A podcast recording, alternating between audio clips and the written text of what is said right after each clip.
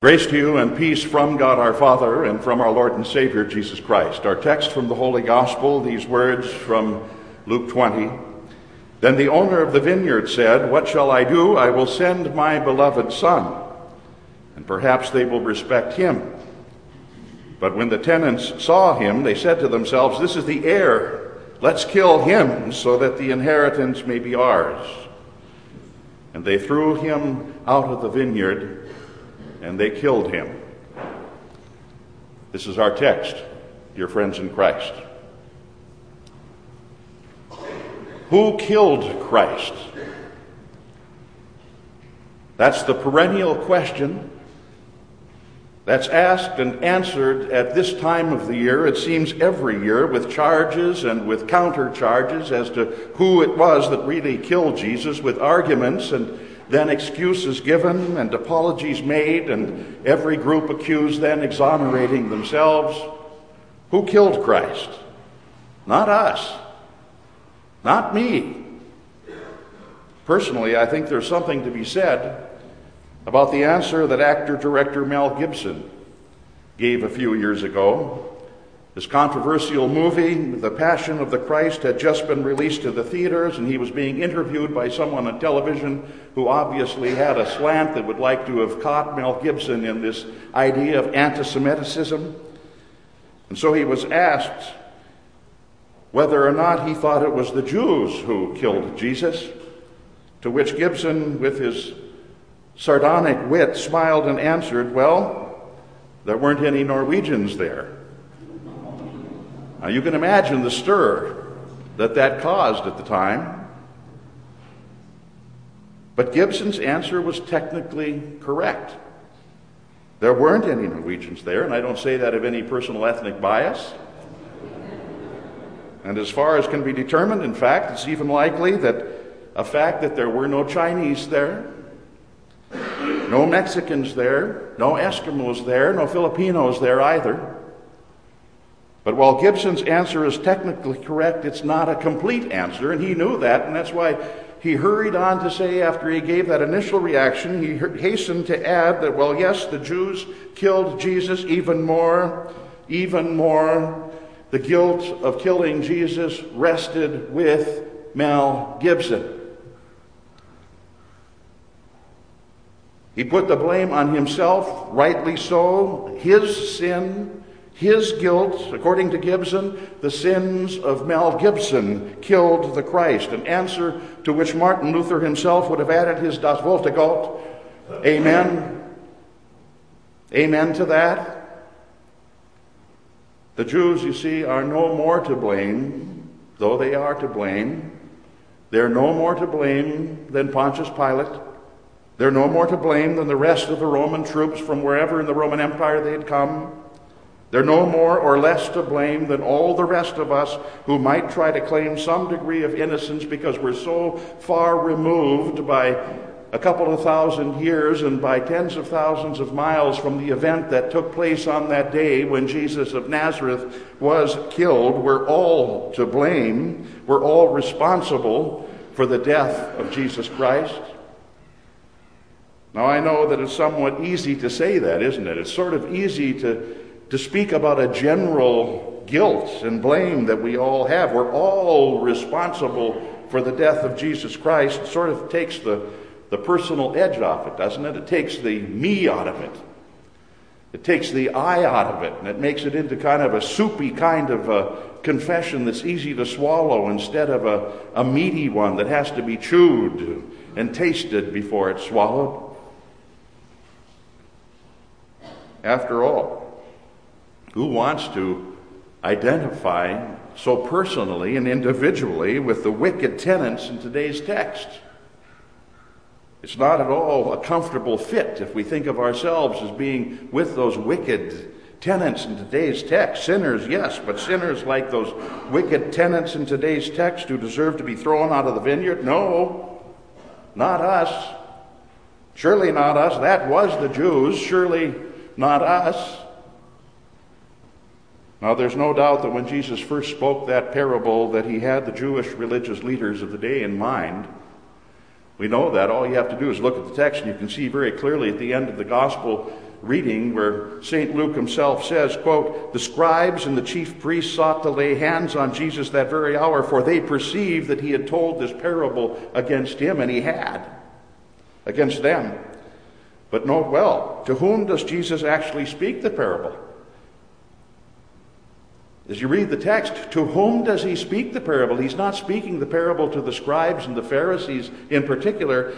Indeed, St. Luke says, and Jesus began to tell the people this parable.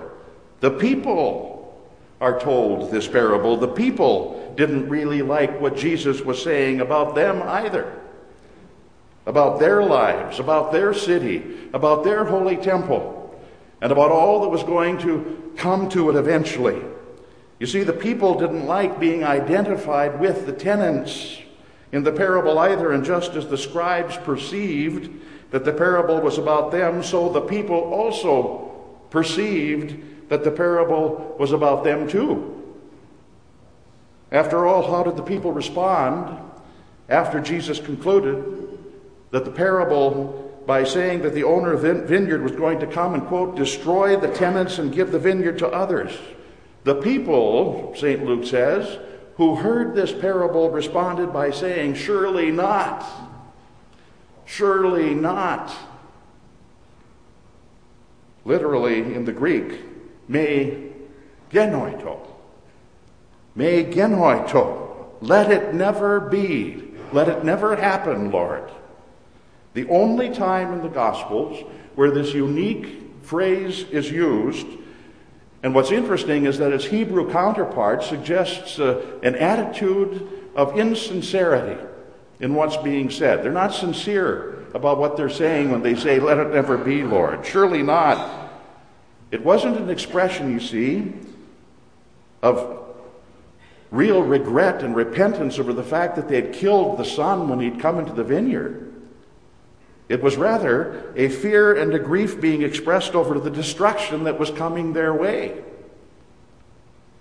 The tears were not tears of repentance over having killed the son, but rather tears of fear that were being expressed over what was going to happen to them down the road, what they stood to lose, not in what they had done in killing the vineyard owner's beloved son. But we're not like the religious leaders of that day, are we? We're not like the people to whom Jesus told this parable. We never think the way that they thought. We never do anything in the vineyard that would in any way show any disregard or such disrespect for the beloved son of the vineyard owner.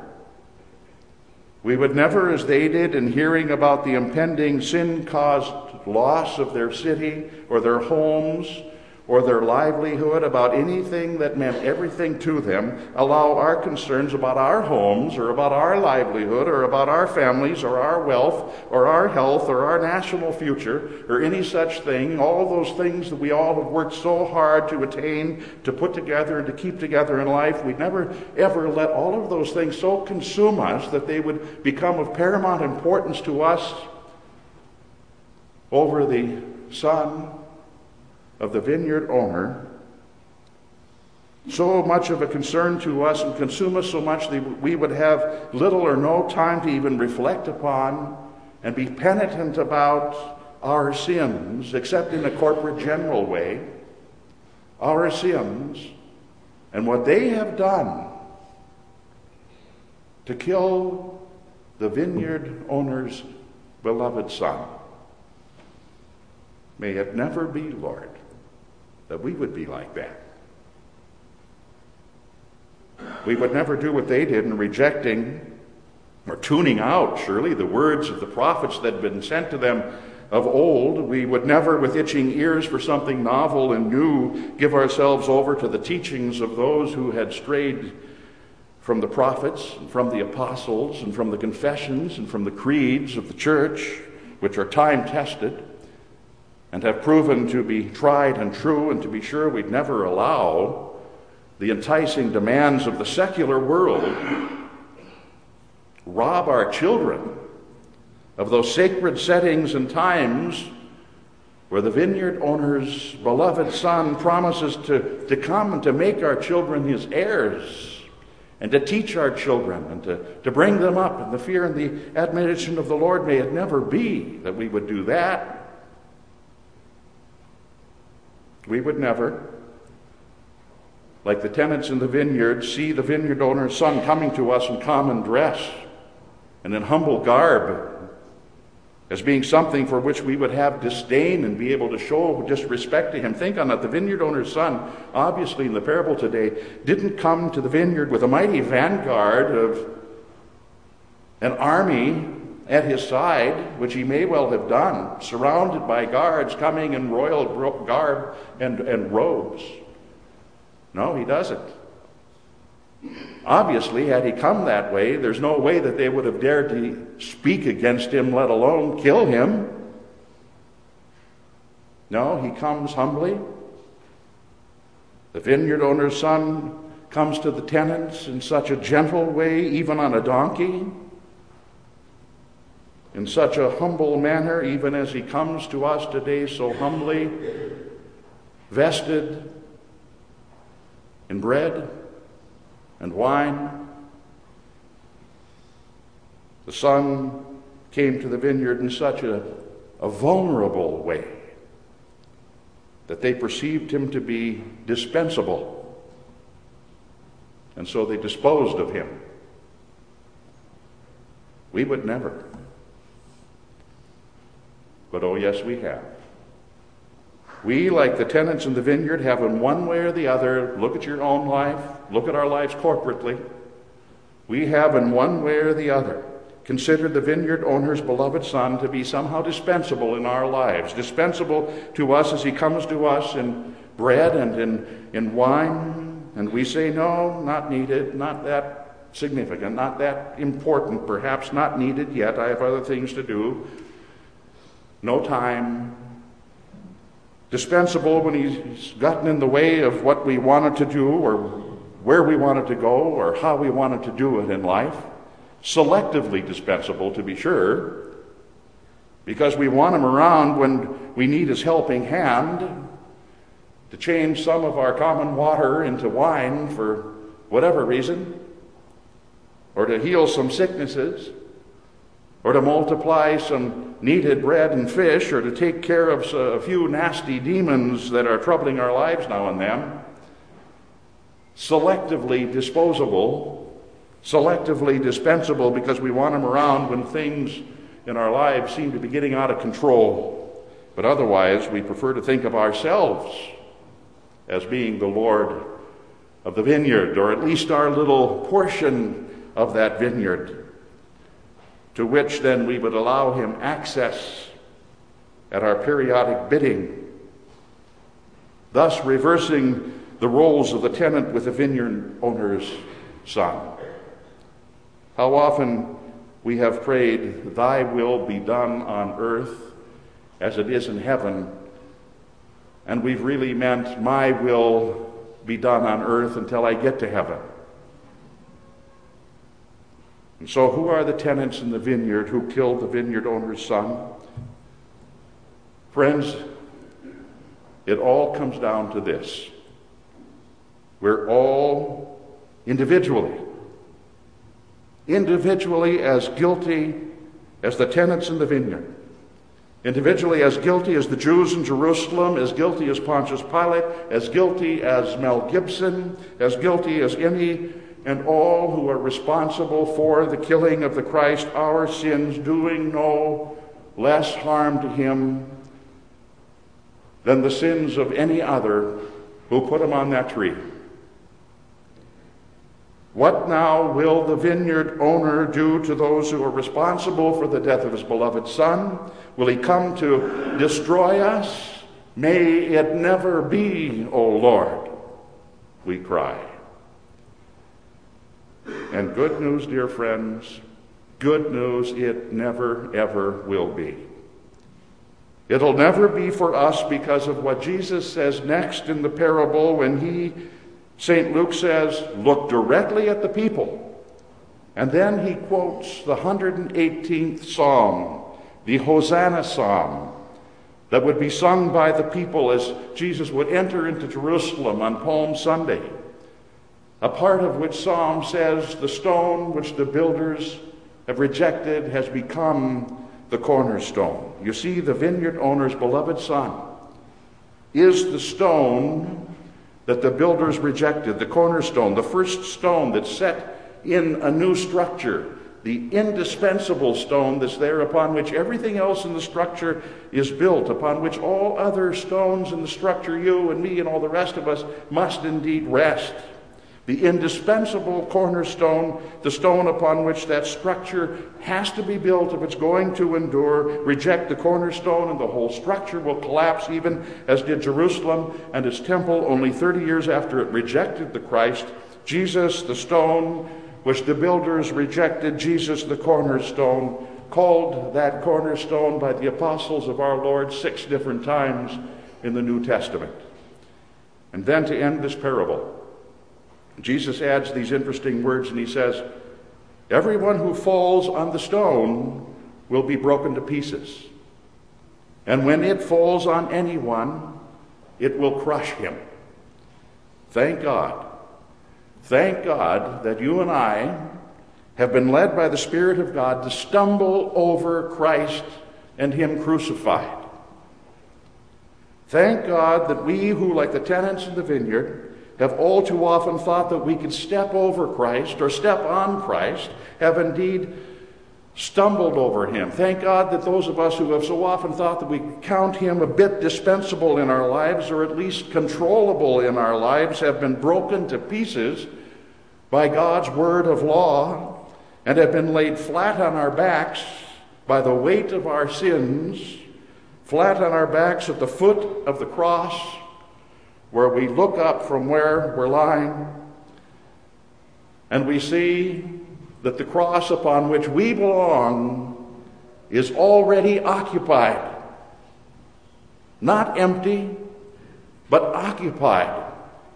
Occupied by the one who was sent by the vineyard owner himself, the vineyard owner's beloved son, occupied by the one who bent himself then down low in our humanity in order that he might take what we are and make it himself, the full weight of our sins being upon him, to be made sin for us, St. Paul says, occupied by the one who placed himself where we deserve to be.